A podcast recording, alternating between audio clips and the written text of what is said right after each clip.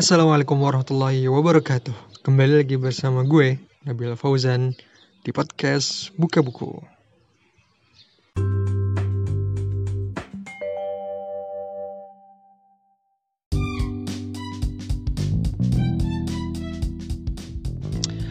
Halo teman-teman semua, gimana kabarnya nih? Masih pada stay at home semua kan? Jadi gue pada episode kali ini mungkin di awalnya bakal cerita dulu gimana kisah gue di Mesir. Jadi di Mesir ini udah semi lockdown. Pertama, bandara udah ditutup semua penerbangannya, dari dalam maupun dari luar. Gak boleh keluar, gak boleh ke dalam juga, sampai akhir April. Terus juga ada pemberlakuan jam malam. Jadi orang-orang yang masih berkeliaran mulai dari jam 7 malam sampai jam 6 pagi itu bakal ditangkep-tangkepin sama polisi dan denda 4 juta. Intinya adalah karena orang-orang Mesir ini orangnya suka ngalong, emang kerjaannya mereka tuh di malam hari. Jadi pembatasannya ada di malam hari kayak gitu. Jadi mereka biar gak pada nongkrong-nongkrong terus habis itu ngafe gitu kan. Jadi mereka akhirnya batasi pada jam malamnya ini kayak gitu. Dan itu cukup. Dan juga selain itu ada juga penutupan toko-toko. Jadi toko-toko tuh gak boleh buka kalau hari biasa tuh jam malam, pada jam malam juga. Dan kecuali hari Jumat dan Sabtu. Jumat dan Sabtu ini ditutup secara penuh. Jadi benar-benar gak boleh buka gitu toko-toko, kecuali warung-warung kecil gitu yang menyediakan halal yang kebutuhan yang hari-harian banget. Dan gue alhamdulillah ya di sini masih aman-aman aja, belum ada kayak kelihatan banyak yang kena gitu. Alhamdulillahnya kayak gitu. Mungkin di Kairo belum terlalu banyak, semoga aja nggak banyak juga. Dan untuk di tempat lain kebanyakan turis yang membawa kayak gitu. Tapi ya tetap diskriminasi tetap ada buat orang-orang yang Asia gitu, yang sipit-sipit kayak gue juga sipit kan tuh. Ya kadang apalagi kalau misalnya pakai masker gitu, ntar bener-bener kayak dijauhin gitu, kayak ini kayaknya orang kena corona deh kayak gitu. Terus habis itu nutup mulut, pada nutup mulut, nutup hidung kayak gitu-gitulah. Ya biasa sih, maksudnya kita bisa mahamin juga kalau misalkan mereka ngerasa kayak nggak nyaman juga ngelihat kita yang orang asing gitu kan. Takut emang parno gitu, emang sekarang ini zaman-zamannya kayak gitu.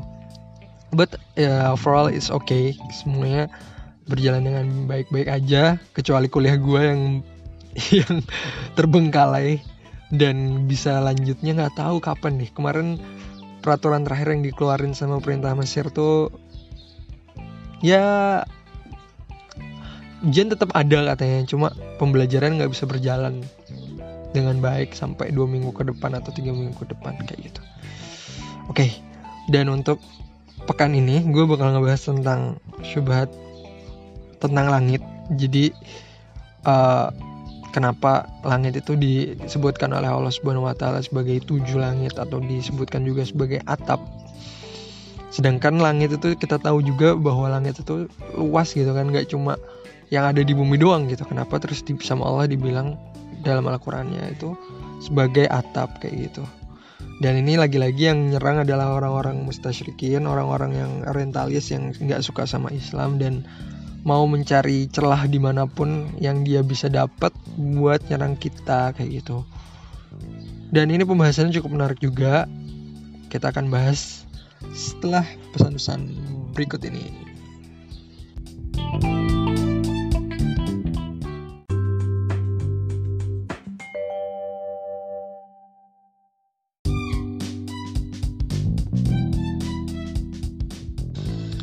Oke, bismillahirrahmanirrahim, kita langsung mulai aja di pembahasan yang kali ini. Itu adalah muncul dari ayat yang ada dalam Al-Quran. Ada beberapa ayat yang cukup digarisbawahi. Bismillahirrahmanirrahim. A'udzubillahiminasyaitonirrajim. Bismillahirrahmanirrahim. Huwallazi khalaqalakum ma fil ardi jami'a thumma stawa ilas sama'i fasawwahunna sab'a samawat wa huwa bikulli syai'in alim. Di Al-Baqarah. Lalu ada selanjutnya, Faqadahunna sab'a samawatin fi yawmaini wa uha fi kulli sama'in amraha wa zayyana as-sama'a dunya bimasabiha wa hifdha dzalika taqdirul azizil alim. Dan juga wa ja'alna as-samaa'a saqafan mahfudha wa hum an ayatiha mu'ridun wa yumsiku as-samaa'a an taqa'a 'alal ardi illa bi idznihi. Innallaha binnasi laraufur rahim. Juga yang terakhir, afalam yanzuru ila as-sama'i fawqahum kaifa banainaha wa zayyanaha wa ma laha min furuj. Dan ketika mereka mulai membahas lagi, pasti mereka ngambilnya lagi dari tafsir Al-Baidawi yang memang pembahasannya itu lebih umum, seperti yang aku sudah sering ngomong waktu di awal kemarin. Kenapa tafsir Baidawi yang sering digunakan untuk menyerang Al-Quran, bukan menyerang Al-Quran sih, maksudnya sering digunakan oleh orang-orang itu buat melemparkan syubhat kayak gitu. Nah, Al-Imam Al-Baidawi sendiri pada tafsirnya menjelaskan bahwa Saqafan Mahfudho itu adalah Allah Subhanahu Wa Taala menjaganya dari retak atau hancur atau runtuh kayak gitu, menjaganya agar tidak runtuh. Dan sebenarnya jadi kalau misalkan kayak gitu kita bisa memahami bahwa langit itu bisa saja runtuh kayak gitu. Jadi dia ada kemungkinan untuk runtuh, tapi Allah Subhanahu Wa Taala menjaganya sampai waktu yang tidak ditentukan gitu, sampai waktu yang Allah tentukan maksudnya. Tapi kita tidak tahu kapannya kayak gitu. Dan memang langit ini kan kita emang lihatnya kayak atap gitu, dan atap itu pasti ada yang nyangga gitu kan, dan penyangganya ini dari mana kayak gitu. Dan Allah Subhanahu Wa Taala sendiri yang menjaganya agar tidak runtuh seperti itu. Jadi kalau misalkan langit atapnya kita tuh punya sanggaan, nah kalau langit ini Allah sendiri yang menjaganya agar tidak runtuh seperti itu. Lalu wa malaha min furuj, dan langit itu tidak retak seperti itu. Jadi Allah Subhanahu Wa Taala yang menjaganya. Wa malaha min bi'annaha futuq bi'anna khalaqallahu Subhanahu Wa Taala malsa mutalasiqatan at-tibaq. Jadi Allah tuh menciptakan langit itu hamparan yang berlapis-lapis seperti itu, yang bertingkat-tingkat. Maka dari situ jelas bahwa Allah Subhanahu Wa Taala menciptakan langit di atas kita berbentuk atap yang terhampar, yang luas, dan di atasnya lagi ada 6 langit yang semisalnya gitu, yang seperti atap juga. Dan Allah Subhanahu Wa Taala menciptakan bumi yang kita ada di atasnya dan menciptakan 6 bumi yang lain seperti itu. Jadi totalnya langit sama bumi itu ada 14 kalau yang mereka katakan seperti itu. Maka mereka mempertanyakan orang-orang ini. Kaifa yaqulu 'anil fadha' al-mutasami samu sumuwan la mutanahi fawqana innahu saqfun amlas qabil lisuqut. Maka bagaimana bisa Allah Subhanahu Wa Taala mengatakan di dalam Al-Quran bahwa ada langit atau ada hamparan, al-fadha' itu hamparan atau hampaan, al-mutasami yang bertingkat atau saling berlapis gitu, saling melangitkan satu dan sama lain, saling meninggikan, saling bertinggi dia satu sama lain kayak gitu. Jadi satu dengan yang lain itu saling, yang satu tinggi ada yang lebih tinggi lagi seperti itu maksudnya. La mutanahi yang tidak punya batas atau tidak ada ujungnya, yang di atas kita itu sebagai atap gitu, sebagai atap yang rata dan bisa jadi ada potensi untuk runtuh seperti itu. Dan di dalamnya kok bisa ada, dan di atasnya lagi ada 7-nya, ada 7 sepertinya atau 7 langit yang sama gitu. Kok bisa kayak gitu bentuknya? Dan dan kalau misalnya dia bentuknya atap, kok bisa ada jutaan bintang, gemintang, dan juga planet yang ada di atas sana kayak gitu.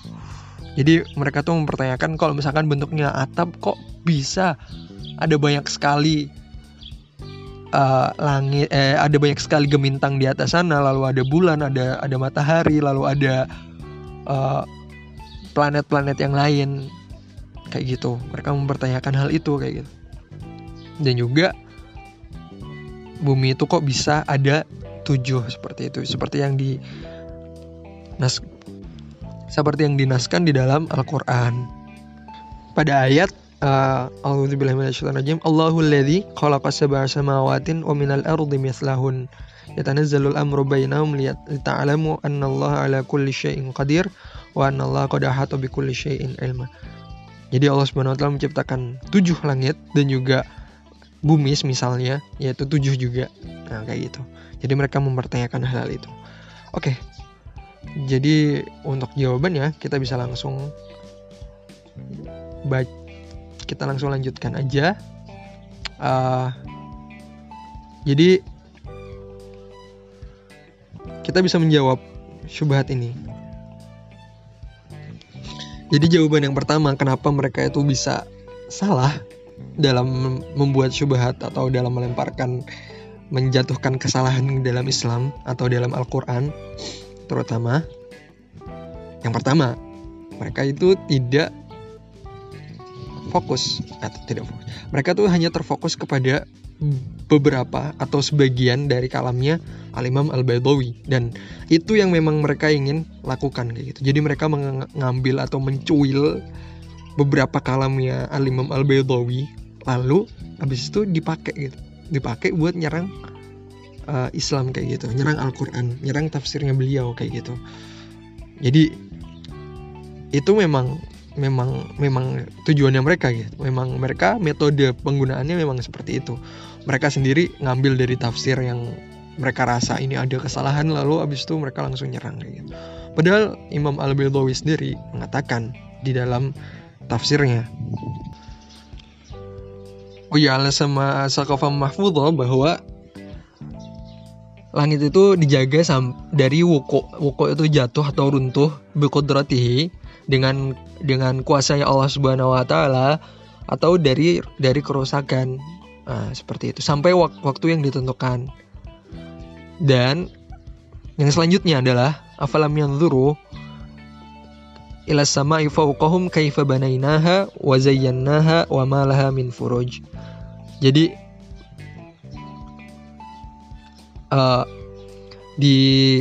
disebutkan bahwa mu'malaha min furuj itu jadi harus dibaca dari awal. Jadi dari ayat yang pertama, ya dari awal ayat, yaitu afalam yanzuru, apakah kalian tidak melihat, apakah mereka tidak melihat, hina kafaru bil ba'si, ketika mengingkari hari kebangkitan, ilas sama'i fawqahum, kepada langit yang di atas kalian, ila athari qudratillahi fi khalqil alam, yaitu bahwa itu adalah salah satu dari tanda kekuasaan Allah Subhanahu wa taala pada penciptaan semesta seperti itu. Kaifa banainaha, bagaimana kami membangunnya, rafa'naha, ya jadi langit itu rafa'naha bila amdin, kami naikkan atau kami letakkan di atas tanpa tiang, wazayyannaha, dan kami berikan hiasan dengan gemintang, wamalaha min furuj, dan dia tidak runtuh atau retak. Jadi futuk ya ini tidak retak, bi'anna khalaqaha, jadi Allah Subhanahu wa taala menciptakannya dengan malsa, itu rata,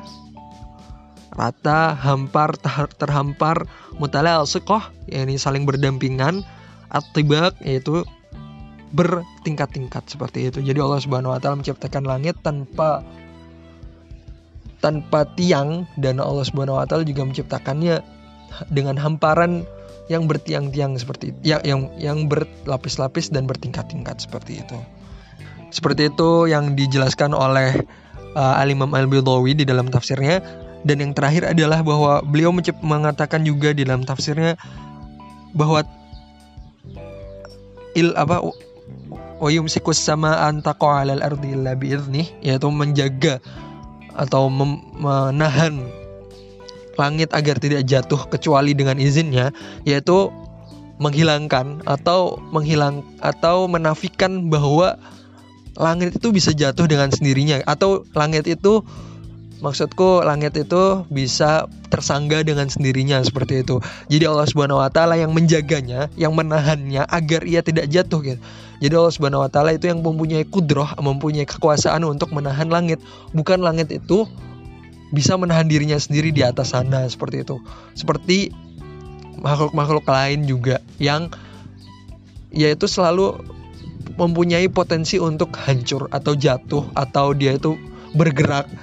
Tapi Allah Subhanahu wa taala yang menjadikannya tetap seperti itu, tetap seperti itu adanya, tidak bergerak, tidak runtuh, dan juga tidak jatuh ke bumi seperti itu. Kecuali dengan izinnya Allah Subhanahu wa taala, dan itu akan terjadi pada hari kiamat seperti itu.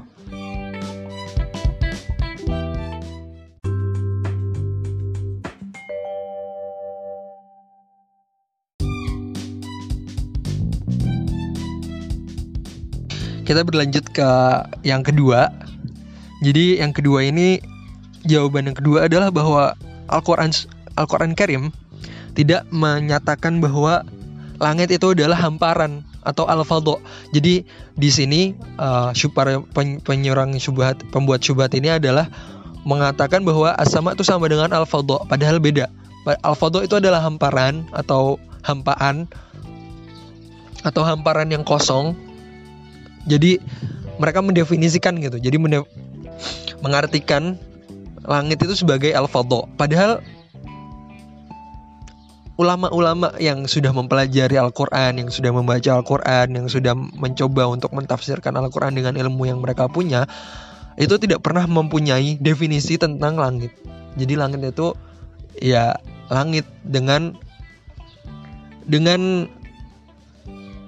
apa yang ingin Allah maksud dengan langit tersebut. Jadi kita nggak bisa mendefinisikan bahwa langit itu adalah hampaan seperti itu. Jadi Allah Subhanahu Wa Taala menyatakan di dalam Al-Quran langit itu sebagai atap. Ya langit itu ya langit yang ada di atas kita seperti itu. Kita tidak bisa mendefinisikan apakah langit itu berbentuknya hampaan atau hamparan yang hampa di atas kita, atau dia memang hanya sebagai langit aja seperti itu. Jadi memang ulama-ulama itu tidak menjelaskan secara detail tentang bentuknya langit itu seperti apa sih, apakah langit itu yang berbentuk seperti ini, seperti itu, tidak, karena memang tidak ada definisi secara jelas yang Allah berikan di dalam Al-Quran maupun di dalam Al-Hadis tentang hal tersebut. Maka ulama pun tidak berani untuk mendefinisikan hal tersebut sebagai hampaan seperti itu. Terlebih lagi kita tidak menciptakan, tidak melihat ketika langit itu tercipta seperti itu. Jadi mungkin orang-orang sekarang bisa melihat dengan teknologi yang kita punya gitu. Kita bisa ngelihat ke atas, ke ke luar angkasa seperti itu. Tapi kita tidak bisa mendefinisikan itu bahwa luar angkasa itu sebagai langit juga gitu. Karena di luar sana pun kita juga tidak bisa, tidak punya kemampuan untuk menjelajahi seluruh angkasa luas itu gitu kan. Menuju langit, menuju matahari saja butuh waktu berapa juta tahun cahaya seperti itu kan. Padahal yang seperti yang kita tahu juga lapisan-lapisan di angkasa itu sangat banyak sekali seperti itu. Maka dari itu kita tidak bisa juga mendefinisikan langit itu sebagai hampaan saja, bisa jadi seperti ini, seperti itu, kayak gitu. Maka dari itu ulama-ulama yang pada zaman dahulu itu tidak beranilah untuk menafsirkan langit, karena kita sendiri pun tidak memahami apa yang di atas sana gitu. Selain yang sudah ditemukan oleh manusia gitu. Bisa jadi di atas sana ada apa, maka dari apa, dan bisa jadi itu juga tetap disebut langit seperti itu. Maka dari itu kita berhentikan diri di sana, mengembalikan arti langit itu kepada Allah Subhanahu wa taala. Tapi ketika Allah Subhanahu wa taala menjelaskan seperti itu, mungkin kita tidak bisa sampai ke makna hakikat yang sesungguhnya tentang langit itu, tapi kita bisa punya gambaran lah gitu. Jadi memang tujuannya kalau katanya di buku ini menjelaskan bahwa memang kita tidak bisa mencapai hakikat arti sebenarnya langit itu kayak gimana, cuma kita bisa punya gambaran gitu kan. Ketika kita dikasih informasi, kita lah bisa jadi kita nggak tahu informasi secara jelasnya itu apa, secara detailnya itu apa kayak gitu kan. Tapi yang terpenting adalah ketika kita mendapatkan informasi, kita terbayang bahwa hal tersebut itu seperti itu adanya kayak gitu. Apalagi ketika informasi itu bisa dipegang gitu kan. Kayak misalkan kita baca berita, tapi dari web yang nggak jelas, kayak misalkan berita hari ini.com kayak gitu, atau berita hari.blogspot.com kayak gitu kan, kita nggak bisa percaya gitu. Tapi kalau misalkan dari Republika kayak gitu, berarti kan kita, wah ini dia dari jejak sepak terjangnya itu tidak pernah memberitakan hal-hal yang tidak benar, misalkan kayak seperti itu. Apalagi kabar tentang langit yang tujuh itu datangnya dari Allah Subhanahu Wa Taala seperti itu. Jadi kita tahu juga Allah Subhanahu Wa Taala tidak pernah berbohong, tidak pernah memberikan kabar yang salah seperti itu.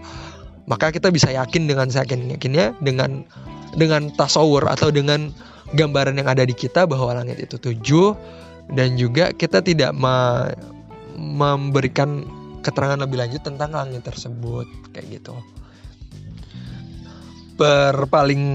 Berpindah ke pembahasan langit sebagai atap, ya benar. Langit adalah atap karena kita berlindung di bawahnya seperti itu. Dan seperti kalau misalkan di mu'jam atau di kamus-kamus bahasa Arab, maksud dari sama atau dari sakof, dari atap itu adalah ma'alaka, yaitu apa-apa yang di atas kalian kayak gitu. Dan itu sudah tersebutkan di dalam di dalam Lisanul Arab. Di sana menjelaskan wassama saqafun 'alal ardi. Jadi langit itu adalah atap bagi bumi. Wassama wasaqafu sama, dan atap itu adalah langit karena apa-apa yang di atas kita adalah langit dan apa-apa yang di atas kita adalah atap seperti itu. Dan juga dijelaskan di dalam Al-Imam Al-Tahir dari tafsirnya, yaitu tafsir Ibn Asyur, wasaqafu haqiqatun. Jadi langit itu adalah sebuah hakikat kayak gitu. Sebenarnya adalah ghita fadha al-bait al-mawdu' ala jadraniha. Jadi atap itu adalah sebuah penutup yang menutup, yang melindungi rumah gitu kan, dan dia tuh ditempatkan di atas tiang-tiangnya gitu. Dan sakof dan atap itu tidak dimaksud kepada penutup yang ada di tenda. Jadi bentuknya adalah dia menutupi atasnya kayak gitu. Dan dia kalau di sini dibilangnya adalah hamparan gitu kan. Dan maka langit itu juga disebutkan sebagai atap dengan tasbih gitu, dengan perumpamaan kayak gitu, permisalan atau pendekatan kayak gitu. Jadi bentuknya adalah seperti langit itu seperti atap, tapi karena di langit itu nggak ada sangga-sangga yang ada di bumi untuk menyangga langit, maka disebutnya seperti atap. Tapi pada hakikatnya dia adalah atap seperti itu. Cuma bedanya dengan atap-atap yang lain, atapnya bumi ini tidak ada penyangganya, bahwa langit itu tidak ada penyangganya seperti yang kita bahas di awal tadi. Kita bisa pindah ke pembahasan yang lain, yaitu tentang bumi. Jadi salah satu yang diserang adalah kok bisa ada 6 bumi kayak gitu. Dan ini cukup menarik. Aku juga baru kayak baca ini kayak wow gitu, kayak ada ulama ternyata yang berpendapat seperti itu. Ternyata Al-Imam Al-Lusi itu juga dengan jumhur ulama itu mengatakan bahwa bumi itu memang ada tujuh kayak gitu. Jadi 6 bumi lain itu ada kayak gitu. Dan mereka itu punya jaraknya tuh jauh sekali sampai kita nggak tahu gitu. Dan yang menariknya adalah Imam Al-Lusi mengatakan bahwa di dalamnya kita nggak tahu ada apa. Jadi nggak tahu di situ ada ciptaan Allah yang kayak gimana, itu kita nggak tahu. Dan dia bisa jadi di sana juga ada matahari seperti mataharinya kita, dan juga bisa jadi di sana ada malam dan siang dan malam seperti itu. Dan juga menyebutkan bahwa mentari yang sekarang dengan tata surya yang sekarang itu tidak mustahil bahwa ada tata surya yang lain gitu di tempat yang lain kayak gitu. Dan ini menarik banget, kayak wah gitu, kayak bisa jadi ini kehidupan kita tuh benar-benar kayak yang di film-film Star Trek, Star Wars atau apalah yang ada apa namanya musuh dari luar angkasa kayak gitu. Tapi mereka nggak nyerang, bedanya kayak gitu kan.